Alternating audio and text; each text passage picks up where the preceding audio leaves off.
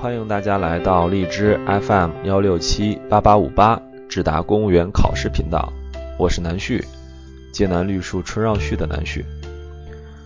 今天分享的时评来自新华网评：解决不敢服，扬善与惩恶不可偏废。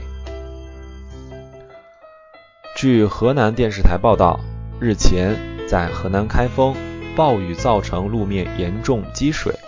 一名六十岁老人骑电动车涉水时突然倒地，在水中不停挣扎。多名路人上前围观后又退回，有一女子劝人伸出援手未果后也离开。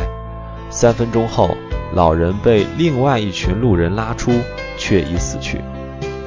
毫无疑问，这样的新闻让人揪心。他甫一入网，就引起了人们的热议。在热议中，有人迅即翻出了很多年前的南京彭宇案。有人说，不是人心冷漠，而是真的怕了讹诈。也有人说，不管怎么样，都应该扶上一把。而就近些年的情况来看，围绕类似的失望新闻，人们都会进行相关的重复讨论。可以说，扶不扶已经成了困惑人心的道德题。可以我看来，这并不仅仅是一个道德考题。要知道，善的沉沦不彰，很多时候是因为恶的肆意妄为。当善遇到恶，往往受伤的总先是善。而这样的事情，在自媒体环境下会无限放大，如此恶之辐射污染便自不待言。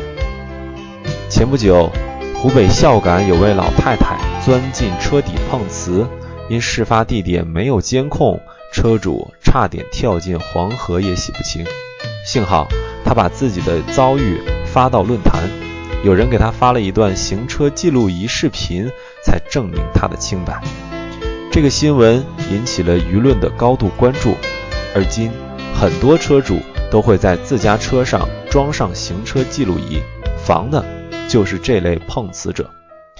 这样的防范行为折射出了人们内心的忧虑，加之随着助人反被讹诈一类新闻事件的多次报道，这种忧虑更加束缚住了不少人行善的自觉。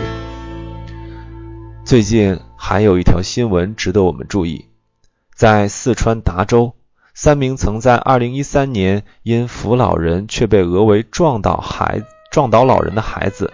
获得了由一家民间基金提供的五千元委屈奖，这样的委屈奖让人五味陈杂。这个奖的设立初衷显然是为了扬善，但它并不能彻底改变很多人心中积存的忧虑。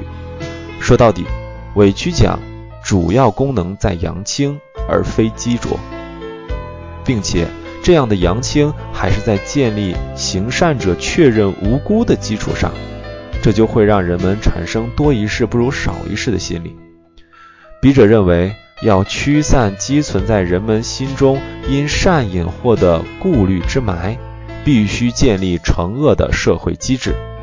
我们不仅要在道德上给事善者以谴责，并且应该在法律上给事善者以严厉的惩戒，更要在社会福利和诚信机制上。提高其作恶成本，只有惩恶和扬善两不偏废，服不服这一道德体才能找到正解，我们的社会才能捍卫公序良俗。